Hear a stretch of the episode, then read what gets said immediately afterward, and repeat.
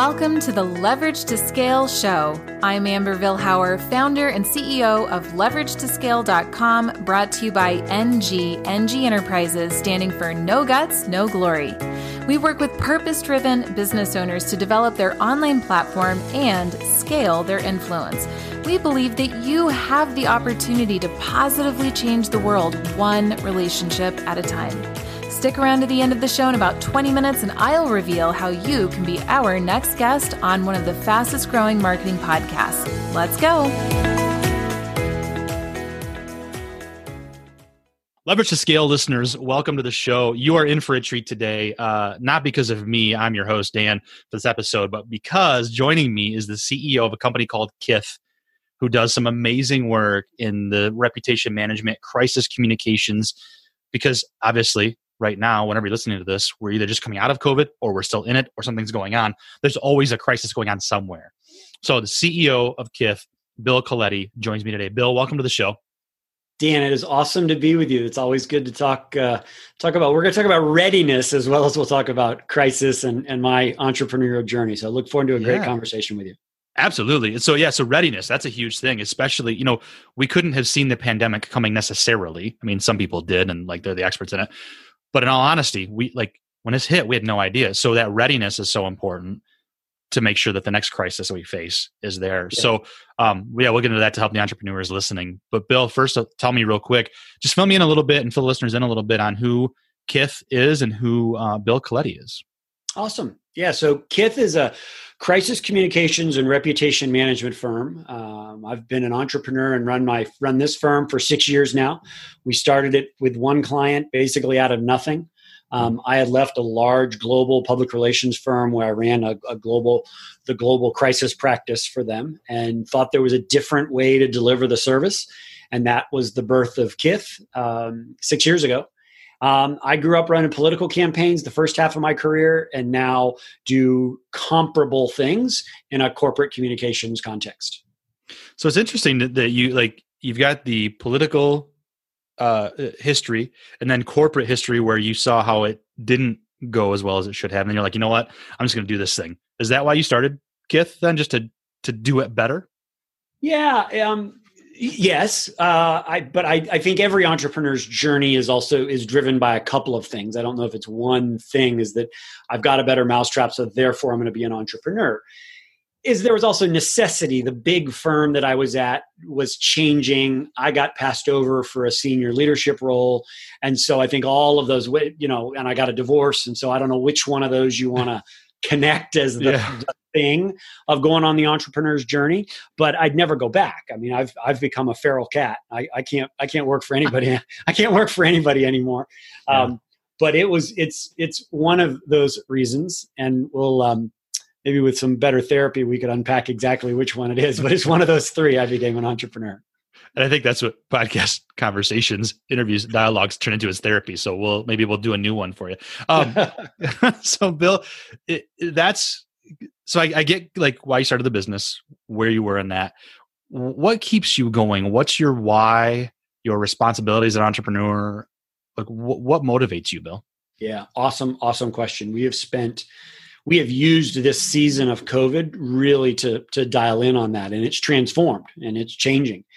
Um, so my why previously had been is that I've had a rich experience of of being in high stakes crises, both political and a corporate context. And I want to help companies that don't know what they need, don't, don't know what to do next. And so that had been my why for a long time. My why has now evolved is that how can I help communicators, people at the senior levels of an organization that are responsible for the reputation and the voice of a company. How can I make them better? How can I make them show up during the crisis? How can I make them show up in better um, to their leadership team, to their board, to their stakeholders? So we have pivoted. We still do crisis response, which is what you know me for, is the company something breaks and we come running as firefighters to, to fix it. But really, my why is to help communicators be better business people and be better leaders um, in in really serving their organization. So it's really become about the people as opposed to about the company. Um, we still do, we still work for the company, but I've really focused in this phase of my career on how we work on the growth and development about what makes great communicators. It's really interesting how that shift can happen even in a like Kith is successful, but you still saw a need to to grow and reevaluate your why and let that evolve. That's that's pretty powerful. Um, yeah. How how was that evolution for you? Was that tough to go? We got to make this a little bit of a shift. Yeah, it was tough. Um, so I've always liked the one-on-one counseling that I do with CEOs, what I do with communications team, with leadership teams. I've always enjoyed the one-on-one counseling besides the firefighting. I mean, when you're firefighting, you're not doing much coaching and counseling. You're just putting out the fire and you're yeah. you know very much tactical. Always really enjoyed working with leadership teams to getting them to their why and to articulate sort of sort of this is where we're trying to take our company and kind of a bigger picture thinking. So, um, when you're known for one thing and have grown my business based on reputation and referral, when you're known for one thing of being a, you know one of the t- top firefighters in America, um, yeah, it's a little scary when you start saying that's not going to drive my marketing engine. My marketing engine is really going to be driven by something else that people are like, okay, I've known him to do that, but I don't know him as that. Mm. And so that's a challenge. So it, yeah, that's frightening. Um, yeah. to leave 80% of rev- 80% of revenue on the table and say we're not going to do as much of that we're going to do this thing that we've never ever articulated before so yeah very scary yeah that's got to be for bringing, uh, thanks for bringing that up yeah you're welcome that's what a good therapist i mean podcast host does. Um so so i love that why i love how that shapes that. Um and you said earlier readiness for mm-hmm. those communicators for those executives and for those companies because it's not if it's when. Yeah. You know instead of having to firefight why don't we prepare? Am i right in thinking that's how that difference absolutely absolutely. And, and you know and the old thinking was that readiness manifested itself with a bunch of binders up on the back shelf. And so people would have one inch binders for the airplane crash the data breach the sexual harassment you know shooter on campus whatever the scenario is. You'd have this sort of listing of um, of scenarios and you pull off the book pull the book off the shelf and do your thing that's just not the way we do it anymore. Things are too dynamic. There is no corporation in America that I know of that had a COVID 19 plan.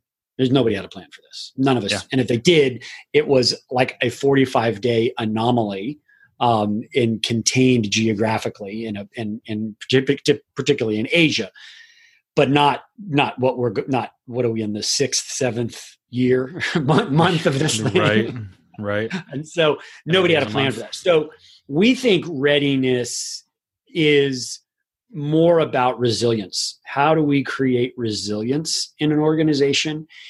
And it's the way I talk about it is in the context of, you know, you and I, middle aged guys, we go to our, our cardiologist.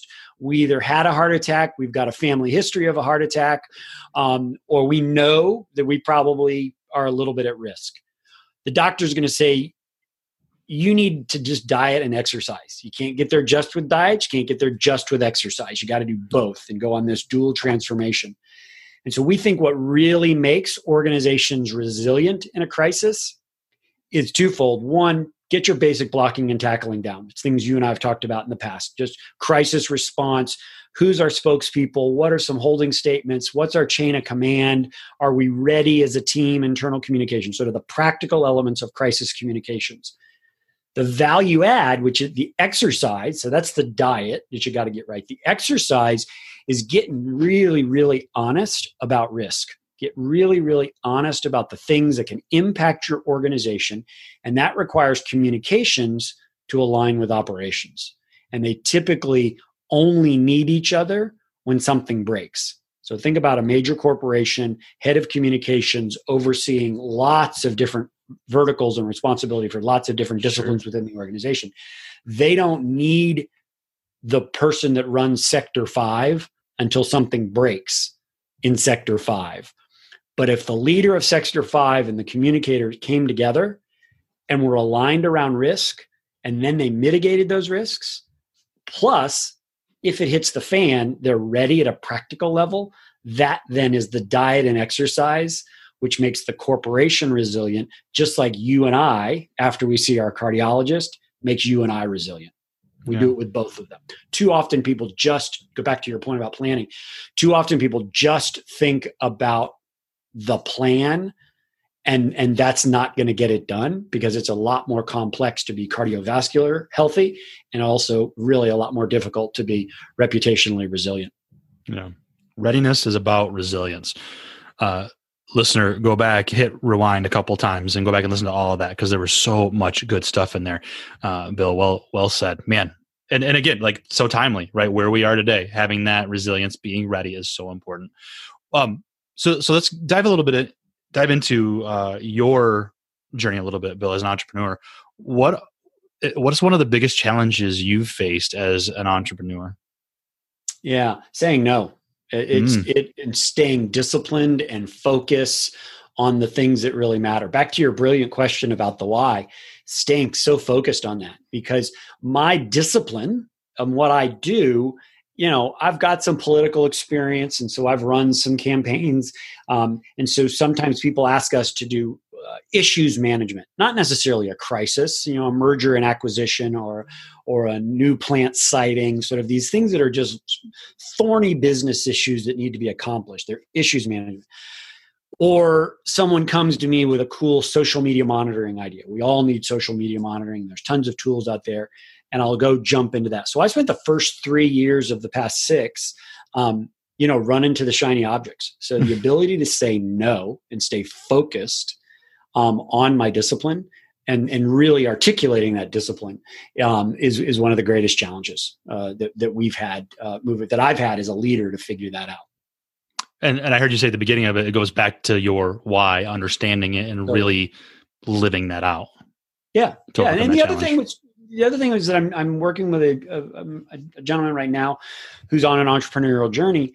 Um, is I kept my eyes open for two or three years for a job. I still talk to headhunters. I still talk to you know uh, people that were recruiting in my network, and I entertained those, and it took my eye off the ball. And so it was about three years ago where I just said, you know, I'm not doing that. This is really awesome what we're building, and let's just do this. The young man I'm working with right now, you know, here's that siren. He wants to be an entrepreneur, but he hears that siren call of, well, here's a six figure job. It lets you do what you're really, really good at. We've got all this infrastructure to support you. And that's that's enticing for a lot of people, uh, particularly when you're fumbling around, screwing up, and not serving your community really well. It's easy to say, maybe it'd be nice for someone to tell me what to do. yeah. Go, go back to a real job rather than an entrepreneur. Absolutely. But I'd never go back. jobs. And I don't think you'd go back either. I'd never go back. I mean, it's Uh, yeah, I am. I am unemployable. a feral cat. Uh, yeah, I've never heard feral cat. That was a, that was great. That was absolutely perfect. yeah, you will never be domesticated and sit on your grandma's lap. right, right.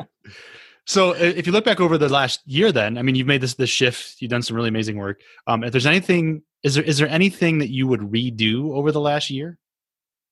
Um, I'd do it faster. Yeah, I'd really do it faster. We are, um, so we're talking in the middle of the summer. We've got an October 2020 launch um, where we're going to re- revamp our website. We really c- got crystal clarity on three, four very distinct business lines.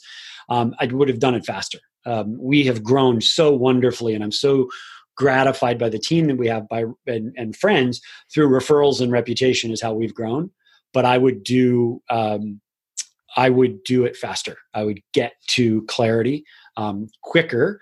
Um, I, but probably nothing else specifically that I can think of. I mean, there's tactical ideas. I should have done a podcast three years ago before everybody's done a podcast, but no, nothing really specific. Um, uh, some things like that, but but really get, get put put more gas on the engine or more gas on the fire would have been. Yeah, yeah. Do it do it faster. s- Spend more resources in it. That kind of thing. Make mistakes. make mistakes quickly. Yeah, you can't. Yeah, but you can't be afraid to make mistakes as an entrepreneur, can you? Like, you got to do that. Not at all. Not at all. There, there. You can't. You and and that's one of the things that corporate America is not really good at. Is that we try to de corporate America tries to de-risk every decision, and the way you de-risk a decision as an entrepreneur is fail fast. Um, corporations don't really. They talk about it, but they don't really um, uh, excel in that space of failing fast. Yeah, and how important is the second part of that to to learn quickly, like fail Totally. fast, but then learn right. fail fast, learn quickly, reevaluate, do do postmortems. Um, absolutely, ask questions. How do we transform each experience into something uh, positive? And and too often we don't investigate our experiences enough to truly see that they're transformational. We just sort of say, "Yeah, that didn't work. Let's move on," or "Yeah, that was awesome. Let's do it again." There's there's learnings positive and negatives on things that were successes and positive and negatives on things that were failures but we're like too often and you dan i know you you resonate with this is we we do it in, in talent evaluation well he's a good guy or she's a good guy or he's not a fit she's not a fit it's not that binary we can actually make choices around experiences a little bit more sophisticated so we're trying to do that but do it quickly just like just like you said yeah. So, Bill, you said earlier you're talking about how you when you made that shift to something that like people know you, but they don't know you for that, right? Mm-hmm. For, for, your your pivot. Um, mm-hmm. When it comes to that thought leadership role, to get people to to know you for that, or for what you were known for to be in the beginning of being that firefighter, in today's super noisy world, everything going on around us, how do you develop thought leadership that helps to grow your business or your brand or your reach? Yeah, gosh, I wish I knew. Um, and we're, we're, we're, experimenting a lot right now. Um, you know, and it's a challenge in in most content marketing strategies. And, and uh, well, I'll just speak for myself. If we look back and look at the past three years, what was the best blog post I've ever written? It was how to write a holding statement. And a holding statement is a pre prepared document that you use in advance of a crisis. Okay, number one, how to write a holding statement. I remember writing that saying, This is just crap. I hate this stuff. I hate so that whole listicle how to that is what I really I don't like writing. Um, and I much rather write about bigger thought, bigger ideas. Um, we're writing about an issue right now about uh, what kind of communicator are you, warm blooded or cold blooded? And so it's, and I'm talking about animals. Yeah. And so very much a contrast from how to write how to write a holding statement or the top 10 tips for a, a Tuesday.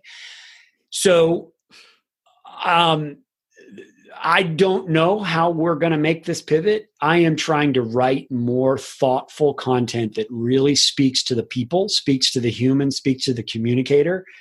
And I hope it pulls through. Um, we struggle, and good marketers, I'm sure you've coached people in this, there's a distinction between what your marketplace wants and what your marketplace needs. Right. I'm leaning in on need. I think this is what they need. You and other smart marketers would probably tell me, yeah, that's fun, but you need to give people really what they want. And and I'm fighting that tension right now. So yeah. I so I I don't know how it's going to turn out, um, but I'm committed to writing. Yeah. I'm writing content about what I think people need, and we'll see how it works. Yeah, well, and thanks for the honesty. I mean, that's such yeah. a, a valuable thing to have that transparency of uh, this is what we're doing, but I'm not sure. So, um, yeah. So, so test it. I mean, right? That's the that's the thing there. Totally. Test it. Try to see what happens. And learn fast. And I'm willing learn to learn. We're back to that. I may, yep. you know, if you because I know you, you get some of my stuff, and so if you see me doing listicles or how to how to how to write a this or how to do a that, you'll know that I pivoted back. yeah, uh, I love the big the big thought stuff. It, it challenges me. Um, so so with with all that in mind, like where do you see yourself then in three years from now, five years from now? Can you even think about ten years from now? Like how does the future look? Oh yeah, crystal clear. Yeah, no, no, no. I, I mean, I'm real good at that. We have got a crystal, crystal clear. We've got a very clear as a firm. Um, we operate under EOS, the Entrepreneurial Operating System by Gino Wickman, and so that's really foundational for us. So I've got we've got quarterly rocks, annual, you know, an annual perspective, but then more importantly, we've got a three year view and a five year view is that by three years, I want to have built what I call a self managing company, and that we've got leaders that are responsible for different business lines. And I'm casting a vision. I'm doing marketing. I'm doing what I, I'm doing what I do best, which is telling our story. Um, but no, I've got crystal clarity. I know where I'm going to do it. I've I'm going to be doing it on a boat somewhere in the Caribbean, yes. and um, so I've got crystal crystal clarity on that. No, awesome. And there, there's a post-it over that shoulder. There's a whiteboard over there with post-it notes that fully articulate all of that in great detail. Nice, and and the boat as the inspiration. I can see it over your shoulder too. One hundred percent. So then, what does success look like in 2021 to get you to that next level? Yeah, so I mean, I think there's we've got again crystal clear financial metrics. So we've got some we've got a we're on a on a on a doubling. Uh, we got the we're, we we put a bet on the double line, and so we are um, we are going to double by next year. Um, we're going to introduce four discrete business lines, um, different than the one which is crisis response. Again, which what most people know us for. We're going to add three other business lines to that, um, and we're going to get into the online training uh, to, to, develop some online training courses and some master classes specifically for communicators to make them great um, we've got a big sturdy six figure project uh, six figure offering for big corporations around that transformation journey that that cardiac scenario that i was just talking about um, and then we're going to do continue to do crisis simulations we've got four very distinct models so we've got um, revenue goals for each one of those. We've got outputs marked marked out for each one of those, um, and then we will get really clear on growth probably mid year. But um, we got to figure out how to reverse engineer to a, a double. It's a two x number yeah. over what we did this year. And this is this will be the best year, best year of the firm. 2020, COVID notwithstanding, will be the best year the firm's ever had. Nice. Awesome. So you've got your plan in place, you're ready to execute. Uh, the leverage to scale community can can get on board, support you with that vision. Uh, kith.co. Uh, anywhere else they can make sure they connect with you, Bill? Yeah, so we're going to stand up. Um, we've got a landing page uh, just for this for for for our conversation, and so it's you know kith.co leverage to scale. And we've got some assets and some information talking about who we are what we're doing specifically for this audience Excellent. to do that. So kith.co is our corporate website uh, leverage to scale is great ways great place to find it. I'm really active on linkedin. I love i love linkedin. Microsoft hasn't screwed it up too much yet. Um, and then twitter uh, we also are pretty active on twitter. Those are the three best channels our, our website twitter and uh, linkedin. Ah, kith.co slash leverage to scale Excellent. Absolutely. Bill, it's a pleasure. Always fun to chat with you. Thanks for being on Leverage to Scale, my friend. Yeah, Dan, thank you very much. I love the way you do these. I love what you do. So keep doing it, man. Thanks.